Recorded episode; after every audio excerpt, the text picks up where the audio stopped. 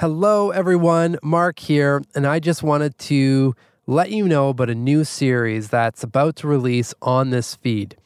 As you know, mental fitness can span across many professions, and given I know we have several founders and entrepreneurs tuning into this show, I thought I'd release the series on Behind the Human as a bonus set of interviews. But whether you're a founder or not, there are some really powerful practices, prompts, and insights to pick up. You can expect eleven episodes to release on Wednesdays for the rest of this year, on top of the regular Behind the Human interviews that will continue to release every Sunday. So, about the series, I've teamed up with K P M G High Growth Ventures to bring you Invested. It's a show where I interview early-stage investors to surface actionable insights for founders and startups to mentally and financially thrive during uncertain market conditions. The limited series also comes with a white paper, which I have to say is pretty damn awesome. It's packed full of insights that I wish I had when I was a founder. I really hope this series and the paper provide you with new perspectives of thinking and some much-needed clarity in an increasingly complex environment. Head over to behindthehuman.com slash podcasts for more resources and to download the white paper. Thank you, as always, for being here. Enjoy the series and have an absolutely stunning day.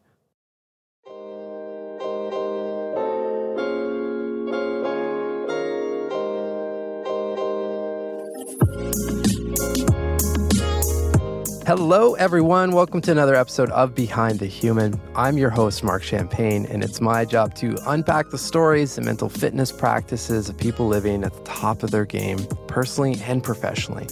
Today, we have a real treat, and I just can't wait to jump into conversation. We've got Amelia on the show. She is one of the most sought-after human behavior and strategic advisor experts in the world. She's appeared as a regular business and behavior expert on Oprah, The Steve Harvey Show, and Doctor Phil. For more than twenty-five years, she has dedicated her life to helping people and leaders through some of the most challenging and scariest parts of their lives. I can't wait to have you. Thank you for joining the show. I am so excited I'm here. Thank you for having me. And better yet, thank you for diving into this topic. It's going to be fun. I mean, you've done some crazy and, and what seems like just so much fun, like twenty-five plus years of T V and business and reality. I was watching some of the clips from the Elevator uh, show. Yeah. I remember that when that was on, and I remember the, the trailers for that show. What was it called? Um, Elevator, Elevator Pitch? Pitch. Yeah. Elevator Pitch, yeah, with Entrepreneur Magazine. Yeah, Dave Meltzer was in that. Yes. Yeah, fun. I, so I just remember, fun. I remember that time and seeing the trailers and thinking, my God, that seems so, and this was before I was in, involved in any entrepreneurship. I'm like, that seems it was so such a fun show in the elevator. Yeah, yeah. so Such a fun show, yeah. So before we dive in, though, to all of uh, all of that, I just want to know, you know, when we take away the titles and the work that you've done, just who are you? Like, who's the human in front of me right now? You know, I think I I was really born into a immediate connection and true passion for people. Like, mm. even from a little, little, little girl. Um, My family all said that I was the one always rooting for the underdog. Okay. And so I was that child. I had a sixth sense of somebody who was in pain or somebody that was struggling or somebody who was, didn't feel included or just like, you, you know, people who ended up kind of like on the peripheral of something. Okay. Um, and those are the people that I connected with the most. And so I was an odd, odd duck as a child. Sure. Um, And I gravitated to situations where I had the instinct to lean in. Other people had an instinct to lean out. Okay. And so it gave me an interesting perspective on life. Um, and even though there was so much resistance in my younger part of my years, it ended up being my greatest ability. And I have literally built a living out of helping people through crisis and conflict to come out into, by design, the person that they choose to become. And that that journey of becoming who you choose to become has nothing to do with circumstance, nothing to do with circumstance. Yeah. Yeah. Um, and the fact that mental health has finally gotten the attention that it needs, my take on it is, in the realm of mental health, is our greatest keys for success. And so the fact that I've had mental health issues, I consider that something to celebrate. Ooh, we're going to jump into that. But before, I mean, before that, I'm just curious, did you did you consciously know that that was your makeup, or especially as since it turned into your work as well, as if, you know, starting as a child, or was were were there moments where, you know, you were doing the wrong thing and you came to finally came to a realization that, oh no, th- like this is what I need to be doing? So, so I don't believe in right and wrong. I don't sure. believe in right and wrong, and I don't believe in good and bad. I think okay. that, that those are concepts that come down from people who would like to control us and put us in a cute little box.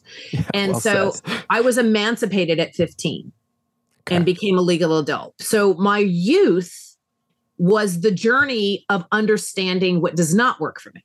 Sure. Right. So that was my earlier part was, oh, this is cute. I, I, I'm not playing here. This, this does not work for me. This doesn't feel good to me. Um, and I was okay with being ostracized and alone. And so my little group, when I was in like fifth grade, was Misfit Island. Like I literally, you know, that T V show yeah, with yeah. Rudolph, and there's Misfit Islands, the, you know, that was me. That was me and all my friends. We were these odd ducks that just didn't fit. And the school didn't know where to put us. Like they were like, what? And literally what they would say, what are you? And then they were like, what do we do with you? Yeah. And so getting that type of messaging when you're young, you know, you either crumble because of it, or you rise above it. And I really started, I remember my grandmother, my nanny, explaining to me what empathy was. And I was like young. I was, I was like eight. Wow. And I was like, oh, that's my tool.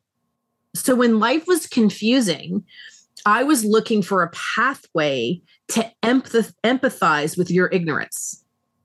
I was like, oh, you just can't see me. I'm so sorry. I'm so, I'm so sorry for you. Even though that the message was they felt bad for me, I was re- reflecting bad, how bad I felt for them. Sure. sure. And so it made me more odd. Just made yeah, me yeah. more odd. And so I went with it. I mean, I started my first business in high school. I sold it when I was seventeen and I made my first million. Okay. And so well, that's what an odd will do for you. yeah. I was yeah. construction. I opened Italians. What do we do? We build stuff. Sure. And so, you know, I went in a very odd way, but I'm very, very comfortable where people are uncomfortable, because that was the response society gave me from a very yeah. young age.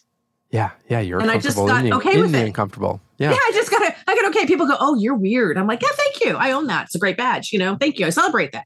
Sure.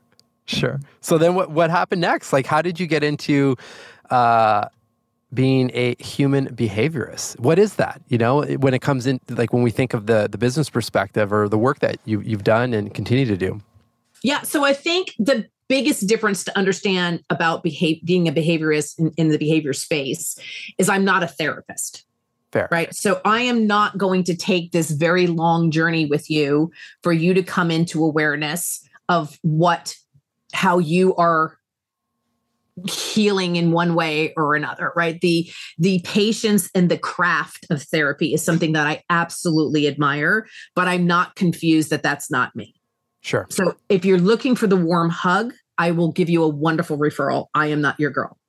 I'm a behaviorist. My responsibility is to reflect back your current thought state and how that thought state relates to your current behavior. And then bring you to, through a behavior modification or a behavioral tool, to be able to you to see, is it working? Wonderful. Move on. Is it not working? And how to stop what's not working, start a new behavior that's going to feel uncomfortable, and swap out the resistance between what you think and believe and what you must believe to become your future self. So everything that I do is about behavior reflection, behavior games, behavior modifications. It really works in that space. Or what I do is I work as an accessory for a therapist, a coach, a mentor, anybody in that service-based business, because they use our behavioral tools to quickly identify the root of a problem, right? Or the resistance of a problem so that they can then pick up the work from there and not have to take three or four sessions just to get to those things. Our behavior tools do it immediately. So okay. It's a love-hate relationship. Yeah. yeah you yeah, love fair. me or you hate me kind yeah. of thing. So how, I'm just curious, especially when you started all of this, because even now today, I mean, it's still a topic, whether it's behavior, mental fitness, or mental performance, like it's still not as as as adopted as, yeah, we're paying for the company gym, for example, for for the team, right? So I'm I'm just curious. I get it in crisis moment because you know you're in you're in a in a state where you're trying to do everything possible to to fix the situation. But when when when businesses or leaders are not in crisis, like how like what what was your narrative? Like how did you how do you go in and talk about this? Like how do you how do you get the buy-in? I guess is what I'm trying to say. Like what the because the, the the tools, no doubt, you know that that. works, but you have to open the door somehow through a narrative. Yeah. So I think the first thing that that was really helpful for me was to help leaders um, understand what crisis actually means. Okay. Anytime your thinking isn't on autopilot, you're creating a mini crisis. Learning is a mini crisis, right? So there's a difference between being teachable versus being coachable. See, being teachable means I'm going to teach you something that you already know. Sure. Not a lot of resistance there. Yeah. Right? So I can teach you how to cook a different way. We're not going to get in a big battle. Being coachable means that I'm going to show you something that you think you already know and point to the thing you can consider to do differently on how to coach you in a better way. You're breaking the autopilot. That's right. Yeah. That's right. So a lot of the tools that are out there for growth and impact and scale and all of those business vernaculars that you hear is assuming that the individual, right? Because every business is just made up of people, individuals. It's making the assumption that the individual is in a perfectly calm, receptive state. But if you're asking them to learn, you actually are moving them to crisis, a conflict. Yeah. And so you don't ask somebody how they perform when they're completely mentally, receptively engaged. I need to know how you perform during crisis, during the conflict, and providing you the tools while you're there. And I think that that's why so much of leadership and team building has failed. Because when people show up insecure, uncertain, learning, growing, what do you mean by that? We don't have the tools that provide healthy conflict. Although we know that brilliance is born in conflict. And yet mm-hmm. we're asking everybody, I love that when business goes, we're a family business. I'm like, well, what family do you know that gets along? Yeah. Because families so fight, right? What do you, family, it doesn't, like we use these words without understanding the subconscious response to the individual. So some individuals, when you go family, oh, they're like, oh, Beaver Cleavey, kumbaya. You say family to me, I'm, this is like an Italian shit show is what yeah. that means to me. I want no part of it. I want no part of it. And so we don't really understand what we're doing. And as behaviorists, we always say what you think is happening is never what's happening. It's never what's happening.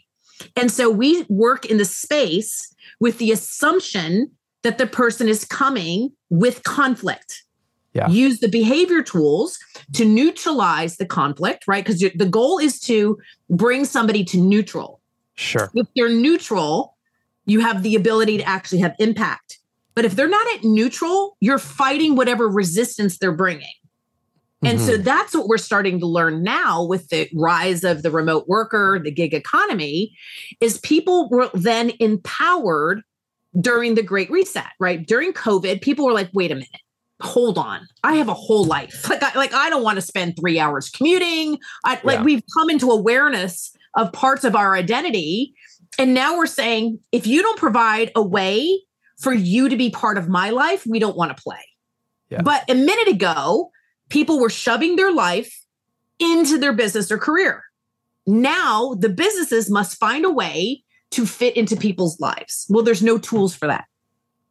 It, it is fascinating because I, I've I've obviously reflected on this myself. It's the, the great reset, and it's the, it, what I like to say too. It's like the great global reflection. You know, it's like the whole world was journaling for the first time in a way, and and almost, you know, forced the autopilot autopilot break, right? Just given everything that was going on. To your point, then started asking some questions, and uh, and, realized, and the thing right? about that, that's all the gateway to mental health. Yeah. Right. There's nothing wrong. I, I, the stigma that we've put on mental health drives me crazy because I'm basically saying I love myself enough to care about my mental state. Mm-hmm. And you're saying there's a problem? No, there's a problem that you think there's a problem. The fact sure. that I want to take care of my body. I want to take care of my mind. I want to take care of my spirit. And all of those combinations combined is my responsibility. And so in my responsibility of taking care of my health, my mental health, my physical health, my spiritual health, you have to understand what my minimum standard is in order for you to play with me. Mm. And if you don't want to play with me, that's perfectly fine. It's okay. Not, not all of us are meant to play together. But Back what to we childhood. don't teach, right? We, what we don't teach is what is it that you require for your mental health for us to have a relationship? And you stating your requirement is you honoring and respecting and valuing me by telling me your truth. So things like I require to go to bed at a certain time because I am committed to get up uh, for rise and grind in the morning. And so if I know that part of your mental health is that you need an X amount hours of sleep, which means that you have a minimum standard for yourself, that you start your three, two, one exercise at night, that you go offline at whatever it is, seven p.m. And then I call you at seven ten, I'm basically saying, I don't respect you, your boundaries or your minimums. And I actually don't care about your, your mental health or anything else, because I'm showing that I don't respect something that you've asked of me to service and to acknowledge. Yeah. It's setting, yeah, setting the boundaries right from the beginning. I like that. And then society says there's something wrong with you. There's yeah. something wrong with you that you want to set mental ba- mental health boundaries. And everything affects our mental state. And we've been in a society that doesn't allow recovery. Well, you can't be healthy without recovery. Mm-hmm. It's not possible. Yeah. But we accept it in the physical form. If you physically work out, you yeah. understand your body must recover. But we mentally work out every day, and I mentally need to recover. Well, and you, you it's... It's it's our minds that are telling us to go do the physical exercise or to, you know, give us the pause before we pick up the unhealthy food choice, whatever it is, right? So, I mean, we're, you know, we're, I think we come from the same camp on this one, or I'm least biased that it, everything starts and stops in our minds, right? So, well, I mean, it's, if, for, if you're going to train one, train yes. that. train that. And, you know, there's other who, people who subscribe to like another layer up. They believe that the soul's yeah. code, right? The spiritual yeah. journey, your legacy, whatever. It doesn't matter. They're all connected. Your body can't perform without the mind. Mind can't perform without the body. And neither perform at its fullest capacity without understanding why we're here. Yes, of course. Of right? course. And so that trilogy is important, and they're equally as important.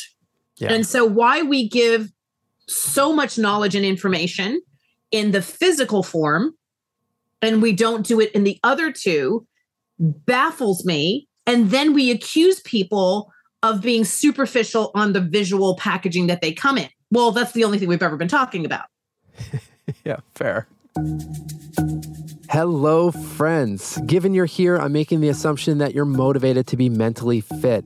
So with that in mind, I want to let you know about the Better Questions newsletter, which publishes once or twice a month, providing all of us the opportunity to slow down, think, and ask better questions. As you know, quality questions are my thing, and this is an opportunity to share the prompts I've studied and curated to help our minds be healthier, clearer, more intentional, and expand our mental capacity. You can sign up over at behindthehuman.com slash newsletter, which will also give you a preview of my debut book, Personal Socrates. That's behindthehuman.com slash newsletter. Now back to the show. So once you, when you're working with people, once you neutralize Mm-hmm. Like, what are some of the tools that you're using, or what are some of the practices and rituals to, you know, I guess handle high pressure situations, or some of the preventative mental fitness that you're teaching or deploying? Like, what does that look like uh, with your work? So I think that one of the most powerful things that I do for people is that I unwind for them what is really happening. So when somebody is having a conversation with me and they're talking about, um, I, wherever there's resistance, right? So I usually start with, you know, where's the resistance in your life? And people go, what do you mean resist? I love when people go, I have no resistance. I'm like, oh, so you're dead. Right. Of course you do. Right. So there's resistance that we have sometimes going backwards with like parents and siblings and events. There's resistance we can currently have today. Right. You know, I want more out of my marriage. I want more out of my career. I want more from money, time, right. Wherever there's resistance. Yeah. And then I help them understand what's really going on versus what they have told themselves is going on. Yeah. Because as humans, we create the story that we want to believe. Hmm. So there's We're best-selling authors. Yes. Oh, yeah, in yeah, our minds. Sure. Right. Yes. Totally. one hundred percent. Right. So we tell ourselves the story that we want to believe, and that story is usually not true. And we fall in love with the idea of somebody, not who they really have showed us that they are. And those two things create an enormous amount of pain for us as the individual. So as a behaviorist, the very first thing that I can do is help you release from the story that is not serving you, and to release from the idea that you have attached to people and things. And now we're in a place of neutral. Yeah. If none of those things are true, now we can go on a journey of what is true for you, for you. And in what is true for you, how does that then unlock not only your identity, what you want, what you feel, what you need, how to make money at it, how to live a lifestyle by your design, like, and all those other things. But until I get you to stop holding on, like, to grief, like that's a huge one. People hold on to grief and pain, and they hold closer to grief and pain than the actual living things around them. Yeah. So there's no space for me to love you because you're more married to the pain. So until I can help you put down the pain to experience the love that I'm trying to give you, right? Mm-hmm. Love is about giving and receiving. A lot of people are very good givers and they're very bad receivers. Well, that's a behavior. Sure. Right? Holding on to something, with like white knuckled holding on to it, is a behavior, right? Asking somebody to hold on to this and release that is a behavior. Yeah. And so that's what I do is I, is I mirror for them. And I do that through games. I do that through exercises. I do that from restaging a home or a recovery area. Like, again, most people, I love, most people want intimacy and they want to belong. And I go, okay, let me see your bedroom. And I'm like, oh, so you've set this bedroom up for anti-belonging and anti-intimacy. And then you wonder why you're struggling. Yeah. Well, the resistance in the place that you're looking for it is too high. Hmm. You know, so I, I, I do those things. So I just, I really listen to what people say that they want. And so if they say they want intimacy, we examine where in their life they've created space for it. And the people that they have identified they want intimacy from, is that person aware? Because a lot of times we want intimacy from a partner and that partner doesn't know that that's what we want from them. Yeah. yeah. They think it's something different. So I, if I'm coming to you for intimacy and you're providing me knowledge, and we wonder why we're not feeling the way we want to feel, is because what I want isn't what you're giving. Sure. So are you working across, are you working just right across the spectrum at this point, in the sense of with businesses and leaders and so forth? And I'm just thinking back to a lot of the stuff I, I saw from, you know, a lot of the, the, the television shows that you've done, to right up to now as well with, you know, Designing Genius, and like even the example you just gave, which seems more personal, or couples and, and relationships on that, on that, uh, on that front. Well, here's the beauty thing about behavior. The way you do one thing is the way you do everything. So yeah. for every C E O that I've got to go in and work with, guess what? He has a problem in his marriage too. And he has a problem with his kids. He has a problem everywhere, right? Yeah. So the problem that I identify that you accept is a problem. Because again, the problem is only a problem if you agree it's a problem. right? I don't know, right? I'm just here to mirror. Sure. But the problem that you have, I then show you how that exact same relationship shows up with how you manage time, how you manage money, your intimate, every, it shows up everywhere. I just have mm-hmm. to show you the pattern, right? Yeah. And so the first place we went after with Designing Genius is we are missing very fundamental life skills in our education system. So we dropped our very first accredited course into colleges, right? So oh, let me cool. stop the problem, right, before it starts to grow. And so we're leaning in from kids from the ages of seventeen to like early mid twenties to provide them the life skills so they can choose what works for them. Not what society says, what works for them, and then how they actually bring that forth into their design life. So that's the first place we went was education, um, because I think we're missing some pieces there. Yeah. The second place we went in the right direction. Right, exactly. We went there first. Then this, the second thing, because I believe that the creative realm, um, and I am not a creative. I would love to be. I'm not. I don't dance. I don't sing. I'm not entertaining. I'm not funny. I'm, I'm none of those things. But those abilities, those geniuses touch the largest audience. I, like I am such a fan of music. I think music absolutely unlocks the soul. Um, and so I work with a lot of artists to help them understand a more impactful lane to create on.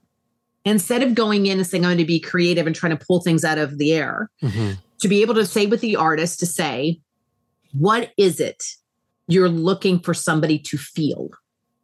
What do you want them to feel? Great question.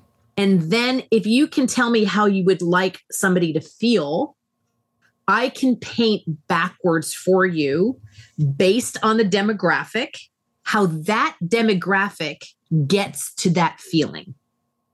Right? So okay. if you take a... Um, a demographic of uh, people who have resources and a lot of that stability, how they get to a feeling is very different than somebody who is like me, who had to kind of like dogfight my way out of my community, right? So yeah. I have a, I, I have a fight in me that comes from those first zero to seven years of my life. And so if you're going to get me to a feeling, it is not the same as another demographic versus another demographic. So where in the world you reside sets part of the journey on how you get to a certain feeling. Mm. And in some cultures, if that feeling's even acceptable. Sure. And so when I work with artists, we start to paint the outcome and then the journey of these different demographics. And then we take the relatability of the artist. Okay. okay. Because a lot of times the artist doesn't match the experiential journey. That's why it's so many of the play, some of the artists that I've worked and worked with, you know their work, but you don't know them. And the reason why you don't know them is if you knew them, you'd be like, well, then how do they create this? You know? Yeah. And so we do a lot of that mystery stuff to help people have a stronger impact. So we work with a lot of artists, a lot of comedians, a lot of musicians, um, a lot of writers. And at the same time, we work with a ton of entrepreneurs because entrepreneurs are just a different art form. Yeah, of course. So do you, uh, I mean, so that question really, really um, hits a chord off for me as well. Because I, I often ask that question when delivering, whether it's like a mental fitness activation or a talk or anything like that. But I stop at that question more so like I'm I'm asking it to set the intention. How do I want the audience to feel after I'm done? And it's really just to like put my head in the right space. But I'm curious, like do you, because I know you do a lot of speaking as well, do you ask that question then also do your best to under, obviously understand the audience in front of you and then you're reverse engineering like the path? So my greatest impact is in Q and A. Okay. Like if you ever listen to one of my Q and A, you'll be changed forever. Because most of the time, the question that somebody is asking isn't really the question. Sure. Okay. Yeah. And so to be able to lean in from a question to say, what are you really looking for? Because I hear this, that, or the other thing? And which one would you like me to serve you? My fun thing in healing work, because my favorite work in the world is healing work. My most favorite thing in the world is healing work, is to be able to see what the person, the client, the individual is really looking to feel. Because when they tell you what they really want to feel and you walk them through the journey to say, well, if you want to feel whatever, let's say love. And I show them how they're holding so tightly to the pain. Then I have to give them a behavioral tool to say, can I see, are you willing to let go of this for just a moment so I can give you this thing you just said you want? And then we're going to sit here together to see which one you're more married to. Hmm. Wow. Right. And that's so powerful. It's the journey. It's, it's the journey through where I do really, really well, because I reverse the question that they're really asking, right? I reverse the story, right? And this is, I do a lot of work um, with men trying to uh, outrun the shadow of the father, yeah. right? Um, I do a lot of healing work with women who didn't understand their fathers. Like those, those connections are so imprinting for us mm-hmm. to be able to say, have you considered that what you think is abuse might have been an attempt to do these things, poorly executed? Sure. But the intention, right, was different. And to be able to show them evidence of the intention, not keep holding on to the evidence of the abuse. The reframe. In, yeah. That's right. And in there, it allows for some release, because a lot of times, so I specialize in unintended pain. As a behaviorist, I work in the area of unintended pain. Unintended pain by our employers, unintended pain in our relationships, unintended pain with our children, unintended pain that it doesn't make the pain any less. It just wasn't intentional. So now yeah. what are you going to do? Yeah. Where... That's so fascinating. I mean, we could speak for, for hours on this topic. I, but I, I definitely want to get into some of your personal practice, and for you um, specifically, the things like some of the non-negotiables in your life to keep mm-hmm. your mind as as healthy and clear as possible. But before I do that, where's the best place? Because I mean, I'm hooked in just in the conversation, so I'm sure there are people on the other side as well. Like, wow, this is me. This, like, where do I go? Where do I go to to get more access to your incredible work before we move subjects or to you specifically? Yeah. So, designing genius dot com. Okay. I think the greatest gift you can give somebody that is struggling, or lost, or confused, or looking to understand who they are. Right? Any of those questions, Designing Genius is going to provide them the clarity for them, not the clarity that you want them to have. Mm, yeah. Well, yeah, good distinction. Okay, cool. I mean, I'll, and I'll obviously have all that in the show notes. Um, back to you specifically mm-hmm. in your mental fitness, like when you're on the road and traveling, which I know you uh, are often, like what are the things that aren't dropped due to scheduling and whatnot? Like what are your non-negotiables on a on a consistent basis to keep your mind as, as you know, mentally fit as you can?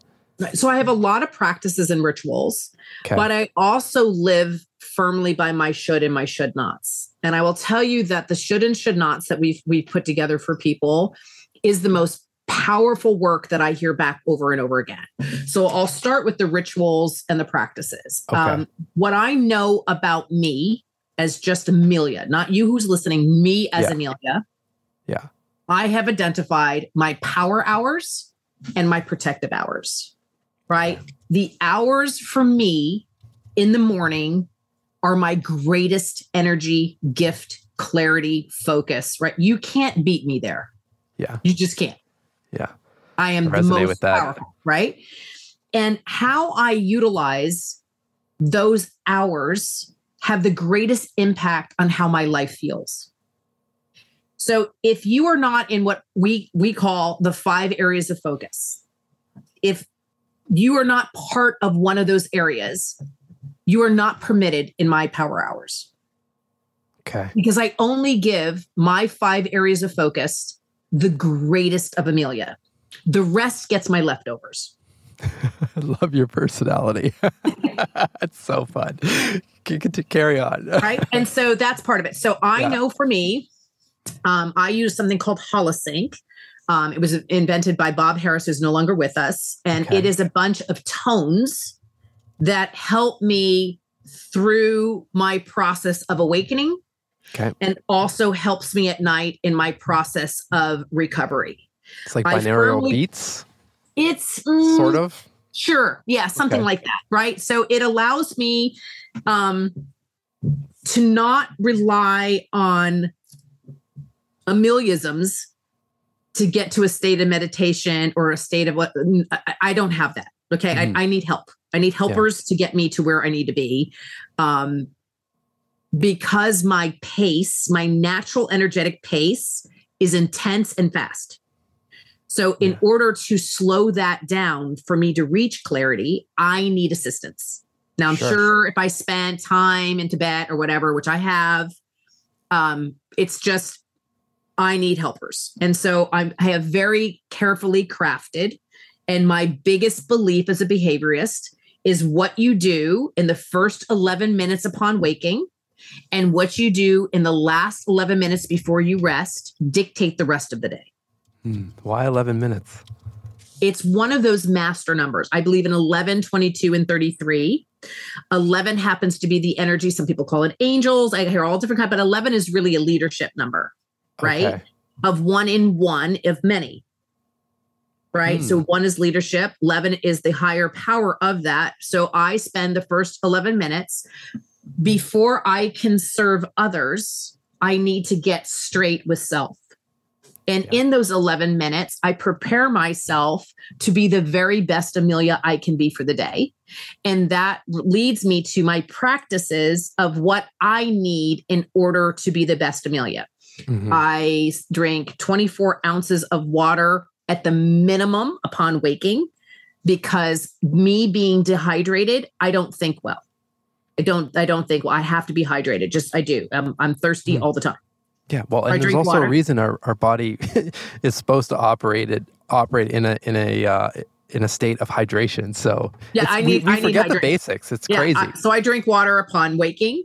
Yeah. I also capture Um, things that are coming out of that transition, right? So because I'm using Holosync, which takes me about an hour and a half to go from sleep to awakening, there's a lot of information that I'm trying to bring from my subconscious through my conscious. So what I do right in the, as I do a lot of free writing, it's gibble. It doesn't make any sense at all, but our mind doesn't work that way. The, the, yeah. the subconscious gives us mes- messaging, but it's out of order. So the only way you can really understand what the message is, is if you're capturing it and then you reflect. And I do that right at the end of every week, at the end of every month, the end of every quarter. So I capture those notes. I drink water. I practice gratitude, and I set my intention of the day. So I always Amazing. go in that order to say, this is what I'm, I'm grateful. I'm above, above ground. I'm very happy about that. I'm grateful for the things that are in my life. And my intention for today is whatever that is. Yeah. Um, I then, you know, I then move into, um, I call it a reflection room. You can call it whatever you want. And I spend that time actually meditating. I then uh, grab more water, more B- BAA, you know, pre-workout drink. I hit the gym. I get a lot of other enlightenings of that.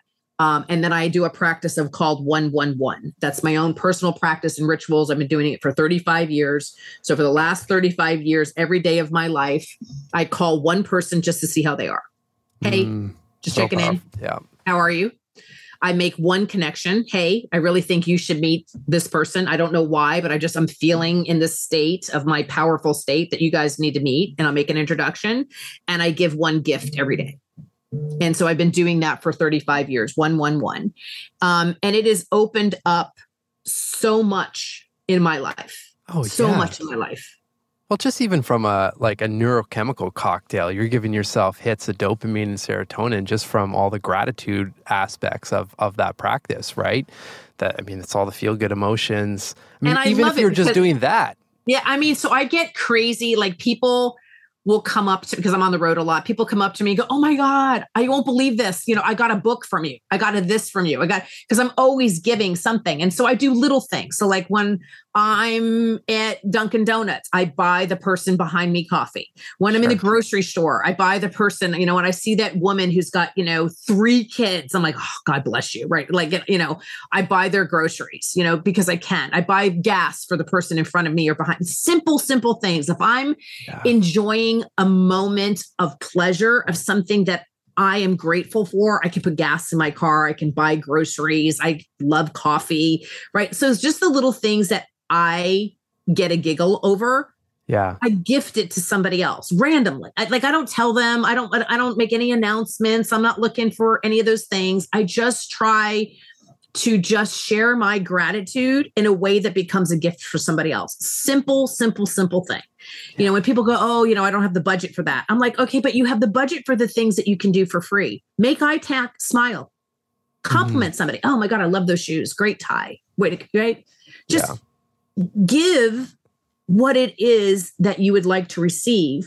Because when it comes back to you, when people stop me and like, I got a book from you, or I heard you on Clubhouse or this, whatever, it fills my heart with such joy that somehow, some way I move the needle for somebody. For sure. And that just, that's, that's the richness of life, because it's saying, hey, your work matters. You know, I'm always like, I don't care if you know me. I could care less if you know who I am. I care if you know my work. My work is what I care about. And so yeah. those morning rituals sets that all into momentum. And that at the end of the day, the things that you don't celebrate and hold space for, you will lose. Mm. So that eleven minutes are literally me saying the things that, please God, do not take these things away from me. Do not take my kids away from me. Do not take my friends away from me. Do not take my board away from me. Do not, the things that I do not want to lose are the ones I hold space for. And really, really thank, thank God. The fact that I have that, you know, I, I, I love the ability that I have to think, and I'm so grateful for that. I love my passion to want to solve and improve the world. Thank you for that. Really go through that. And, and because that's my ritual of practice, it helps me be mentally aware of my responsibility of what I'm putting into the world. Now, that doesn't mean I don't suffer, right? I have all kinds of mental challenges that I've had to create a tool for and repurpose it in another form, right? So I have a really tough time because, again, I've had that interesting journey where society said to me there was something wrong with me, right? I had a mental problem, right? Which that just feels bad, mm-hmm. right? I'm like, oh my God, what's, what's wrong with me? You know what I mean? I, I'm like, I can do that to myself. I don't need any help from that. And what I realized is what it's not about healing something to make it go away. That's what I was told. You're going to heal and it's going to go away. Mm, not so much. What happens is you learn to repurpose it into something for a greater impact for you, right? For that, that you agree with. Yeah. So the pain that I have had, and I've had an enormous, enormous amount, I mean, of struggle. I take that and repurpose it through me for somebody else. Mm. And that allows me not to wait for this impending event that it's someday I'm going to wake up and I'm going to feel healed. I'm fifty-five years old. I have yet to wake up feeling that yet. Yeah. I yeah. wake up with the power of my experience that is funneled through me for good. Well, I can't think of a better way to end this conversation. I mean, that is inspiring stuff. And I mean, I just like for everyone listening as well. Um, I mean, you mentioned obviously a lot of different practices and your r- routines and rituals and whatnot. And I always, you know, people are going to start getting tired of hearing this, but I, the the for me, it's don't take this as a prescription. I mean, this is what works for you. And mm-hmm. I have my flow as well, but I. The one thing I think to, that's worth really highlighting is that even if you're just starting, with eleven minutes in the morning and eleven minutes in the evening. And starting there, you're guaranteed to boost that self-awareness and start noticing things, right? And then all of a sudden you start, you know, learning about different practices, and you get into your, like, a personalized flow that you know works for you. And it's magical when you can get to that state. And right? It builds self-worth. Yes. Right? Taking eleven minutes to say, I don't care if the phone is ringing. I don't care if the doorbell's ringing. I don't care if the dog is barking. I don't care if the kids need to be fed. This eleven minutes, I'm going to serve myself first. It's for me. Yeah. Just for me. And when you do that practice, and it's uncomfortable in the beginning. I mean, when mm. I started at minute three, I was like, oh, it's only three minutes. Feels like an hour. Yeah. Right? It's uncomfortable. Yeah. Because you're not used to serving you. You're used to serving everybody else. But taking those eleven minutes, once you start to feel the joy from that, you'll protect it. You won't protect mm. it in the beginning. But once it's a practice, you'll protect it. And once you get to the level of protecting it, it becomes the indicator of who's on your team and who is not. Well said. Well said. Well, thank you so no, much. Thank you so much. I'm oh, so glad. I'm so glad. For, for first, I mean, making the time to be on the show, but then, I, I, you know, just a higher thank you for doing you and working on your mental fitness and bringing this and just being, you know, showing up in this world with your energy and your personality to do just stunning work, which is unlocking so many humans and businesses out there. So thank you for that as a higher thank you. And I hope this is, you know, the first of many conversations. Oh, it will be. I say that we we rise together in our genius. It takes all of us, all of us together, yes. sharing, you know, what we know and what we've learned. And together we really become the master of the mind, right? We're really meant to be connected. Um, and I'm so glad that you're here. I'm so glad that people are here that are listening, and together we'll rise. Together we'll rise.